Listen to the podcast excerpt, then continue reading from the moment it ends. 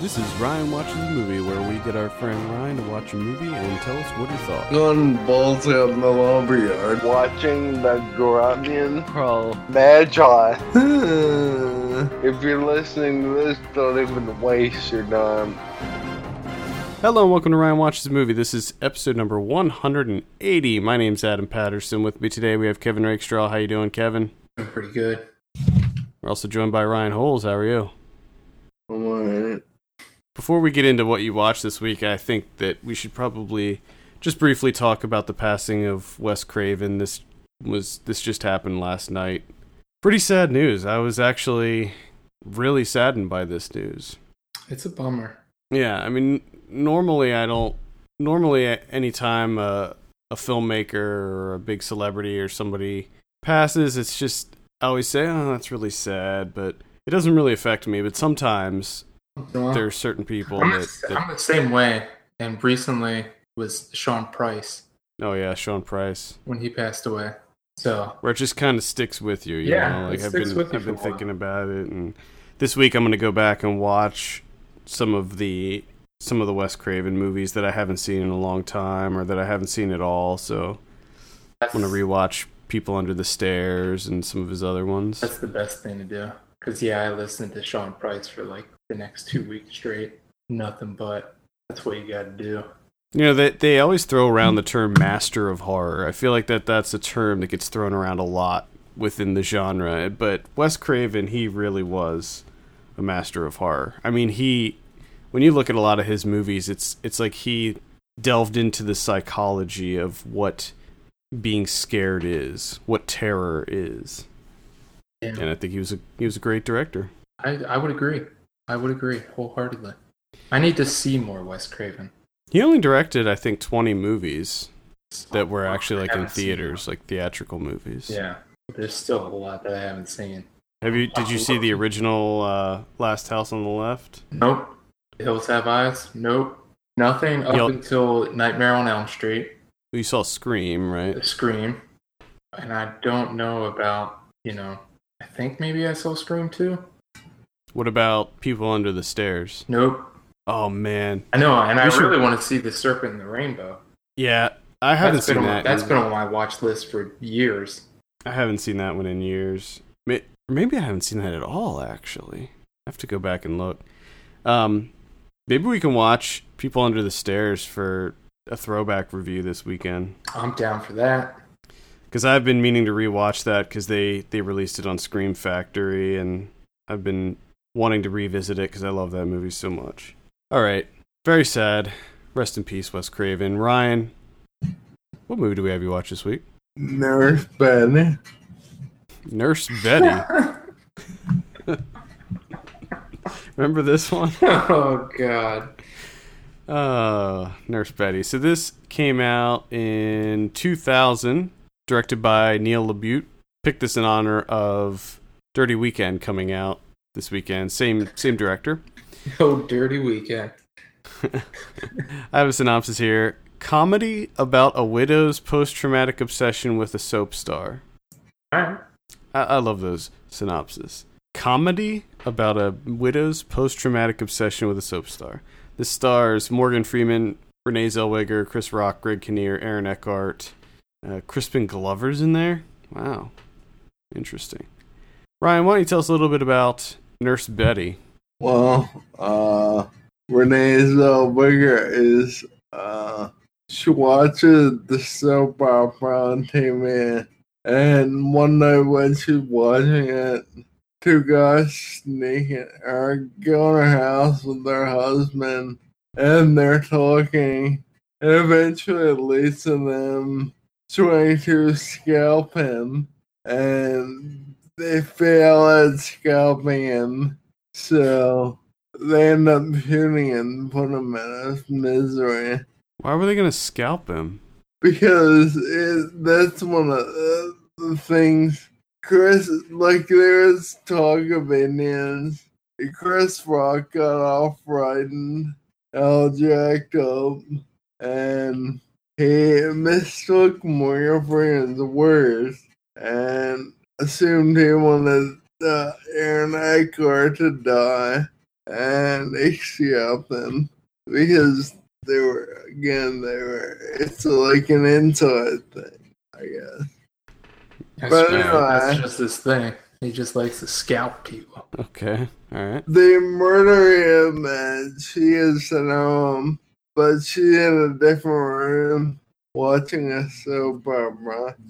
And she peeks her out and sees them killing him.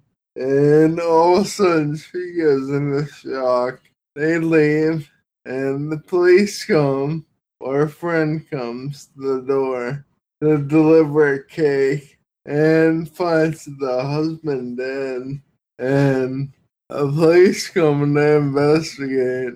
Meanwhile, she decides to go uh, I want to meet the opera guy because she tells herself and everyone else that he is her ex fiance and they're kind of rekindling their relationship. The weird thing is, she really believes all this. And she gets about halfway there and she stops at a bar, meets a bartender and starts talking to her. And gets to a hospital to start making money. And as a nurse, a fake nurse. And the hospital says, no way, we don't have any of you working as a nurse anywhere. And there's a guy that his life needs saved. He's coming into the ER as she was walking out. And she saves him. There's a guy who needs his life saved. I love the way you word things.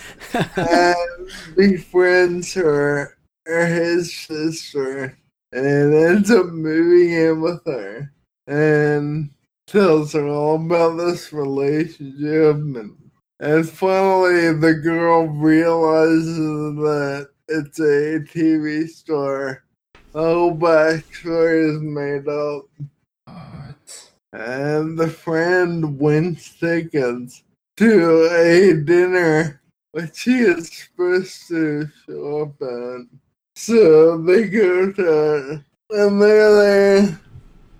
She approaches him and starts talking to him as the character that he plays and he doesn't really understand what's going on. And my first thought was that she was a crazy bitch. Whoa. So Alright. Uh, I don't know why he listens to her at all, but he does, and they start a relationship. And he ends up having her on his TV show to ad libs and things, and she just draws them blank because she's so freaked out. Because she thinks that everything is real. And she doesn't understand are cameras and whatnot. All the while, Chris Rock and Morgan Freeman are tracking her, and eventually they catch up to her, and they go in this girl's house, and Chris Rock takes the girl and two other guys hostage that are in the house. And Morgan Freeman takes Renee Zellweger, Renee Zellweger in the, another room, and they talk and work out their differences.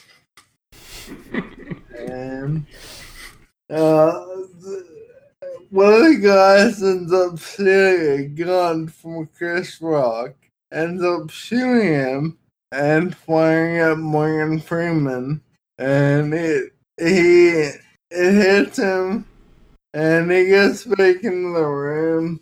He, asks Renee Renee Zellweger for the gun because he doesn't want to get captured by police. He wants them to kill him and he goes outside they do. and then all of a sudden she realizes for some reason that everything is a joke and switches her stance to back to being a normal person his husband died. And that's the end the movie. normal person whose husband died. Oh god. Uh, so what'd you think of this? Hated it. Oh, Uh, I'm a little confused about a lot of what you said. I'm confused The- by all of it. Morgan Freeman and Chris Rock, they were the bad guys? Yeah, they're hitmen. Okay, so they're at the end, father and son.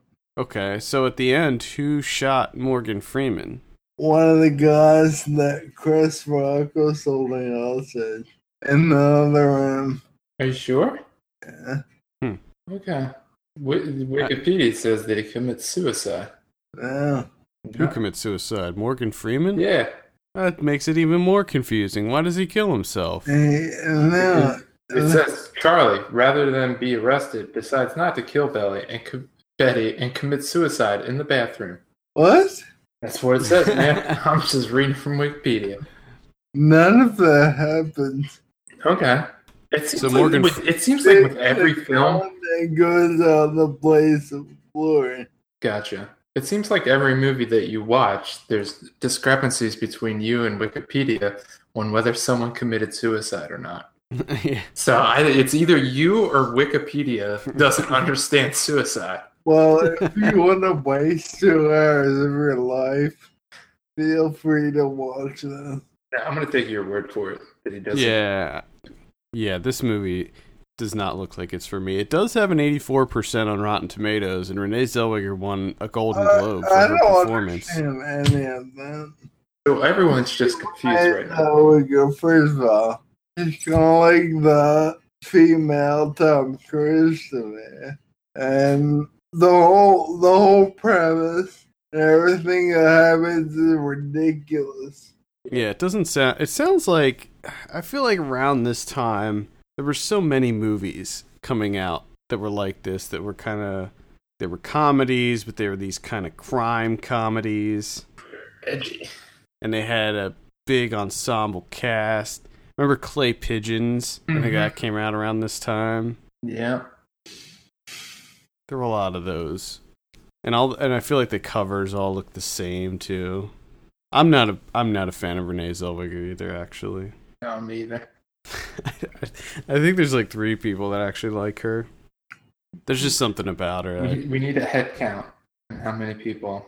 Fucking hate that she always squints. Hate the squinting. Like Mm, they're pretty sure her eyes are permanently squinting. Perhaps. yeah. Who knows? Perhaps Which she's freak got the French Stewart thing going, yeah. Or the Gilbert Gottfried. That's the look. The look we were going for. So you hated this, huh? yeah. Was it funny? Because it sounds hilarious. I Sounds like a been laugh riot. Like me twice. What? but it was not enough at all to warrant me watching this. Hmm. Was it edgy? Because it seems the from what you described, it seems like it'd be kind of edgy. Uh, yeah. You know, adult themes, violence. Um, Swear words. they're swearing at it, got some good swears in there. I guess. Okay, so that's uh not not a strong recommend for Nurse Betty then. Well, I mean, seriously. First of all, she goes in a hospital to get a job because she's a fake nurse and ends up saving a patient's life. How did that happen? How did she save his Yeah, life? Break that down for us. Uh, there he was in an ambulance, and someone attacked the front of the hospital. And instead of shooting her, the little gangster dude let her go, and she went to the back of the ambulance and jabbed him with uh, his bullet wound with I don't even know what it was, but it relieved pressure. And she said that if she could learn how to do it by watching it on TV. Hmm. Hmm. Alright. Okay. Now, there. That's set up right there make it terrible for me. No, not to mention all the other ridiculous crap that happened. yeah, this one doesn't seem like it's one that I'd be interested in at all. I remember when this came out, and I thought it looked stupid when it came out. I think maybe my parents rented it on VHS or something. Oh, I'm sure your parents watched this. Uh, maybe I maybe I even saw it at some point, but I, I remember nothing about it, so I don't think I did. It's such a parent movie. It is a parent a parent rental, Friday night parent rental. Uh, All right, let's talk about the director Neil LaBute. He also did the Wicker Man remake. I almost gave you that one to watch. The one with Nicolas Cage, not ah, the bees. should have. A long ago. I I decided to wait on that one because I have a feeling at some point there's going to be a higher profile Nicolas Cage movie that comes out. So I'm keeping that. I'm keeping that in my pocket. Your back pocket, just Yeah. waiting. Uh, he did in the company of men. I think that that was his debut, and that was a pretty uh pretty popular movie, pretty big movie when it came out. Yeah, I think that was well received. Your friends and neighbors. Uh, let's see, possession, the shape of things. He did Lakeview Terrace, which was the one with Samuel L. Jackson and was uh Patrick Wilson. I think- What do you think? Where uh, that was the one where Samuel L. Jackson played the cop, and he was kind of terrorizing Patrick Wilson. The Uh, neighbor. Yeah, he was the neighbor. Yeah. I didn't see it. Did the, Uh, Death at a Funeral. He did the uh, remake for Death at a Funeral, the one with was that Chris Rock in that? Martin, Yeah, Martin Lawrence. Peter Dinklage. Yep. I had no desire to see that. Uh, I think I did see it. Maybe no. The remake or the original? I know I saw the original. I don't know if I saw the remake. I didn't see either, actually. I saw both. Oh shit, Ryan. Oh man, Ryan. All right, so since you saw several of this guy's movies, what do you what do you think of his movies overall? Uh, some are okay. Others are not so okay. Okay, all right. Sure. Some are okay, some are not okay. It's the kind of insight that we are looking for. Fucking nailed it. I No did- one, no one quite gets the angles like you do, Ryan. Cuts, cuts everything so many different ways. Trims the fat. Just, oh my god, just get straight to it. I just don't like how, like, for two hours, I just want, I hated everything. I just wanted to end because it was like the whole story is ridiculous. But if you don't pay attention for five seconds, you miss something. Mm. So it's one of those. The rest Kinda- makes you listen. So it's one of those crime capers where there's a lot, a lot of stuff going on. Like that uh, was that other one, Big Trouble. Remember Big Trouble with Tim Oh, my Allen? Goodness, got so many different plot lines going, yeah. and then they all meet up. Oh Subway yes, and it was You- it was glorious, glorious. All right, let's go ahead and give you a drum roll on this thing, Ryan. What do you give Nurse Betty? One. Oh, you wait for that. hammer in the one. I wasn't even fucking waiting for that drum roll. Huh. Kidding me? Hammer in the uh, I one. was gonna give it two, but the fact that Ezra Zellweger brought it down one. Ah, Hmm. Zellweger So- brings it down a, an entire point. So Actually, she probably brought it down almost two ones. wow. Because, I mean, there were a few here and there, a few funny parts with Chris Rock and Aaron Eckhart, Hmm. but it was still not enough. What if instead of Renee Zellweger, the actress was Jessica Biel? I think I'm because she was really, really, really dumb. Because she was in shock because she witnessed the. Man, Is that is that why they're trying to go after her to kill her because they she witnessed the Yeah. the murder? yeah, Why did they murder him? Did you say? because he stole heroin from them. Oh, never steal heroin. yeah, that'll do it. And this is like their last, uh, Morgan Freeman's last job. Oh, it's So- always the last job. It's always the last one that gets you. Got He wants out of to there. take care of everything. Just once, I want there to be a movie where somebody approaches somebody and says, "Look, this is just going to be one last score, and it's going to be huge. You're going to be set for life." And the guy just goes, "No," Thank you. and then walks away. that will definitely get me killed. Just you saying that, I might have done it. I might have done it, but now I'm not because you just sealed my fate. Doing it. You've So what do you think- Have you seen movies?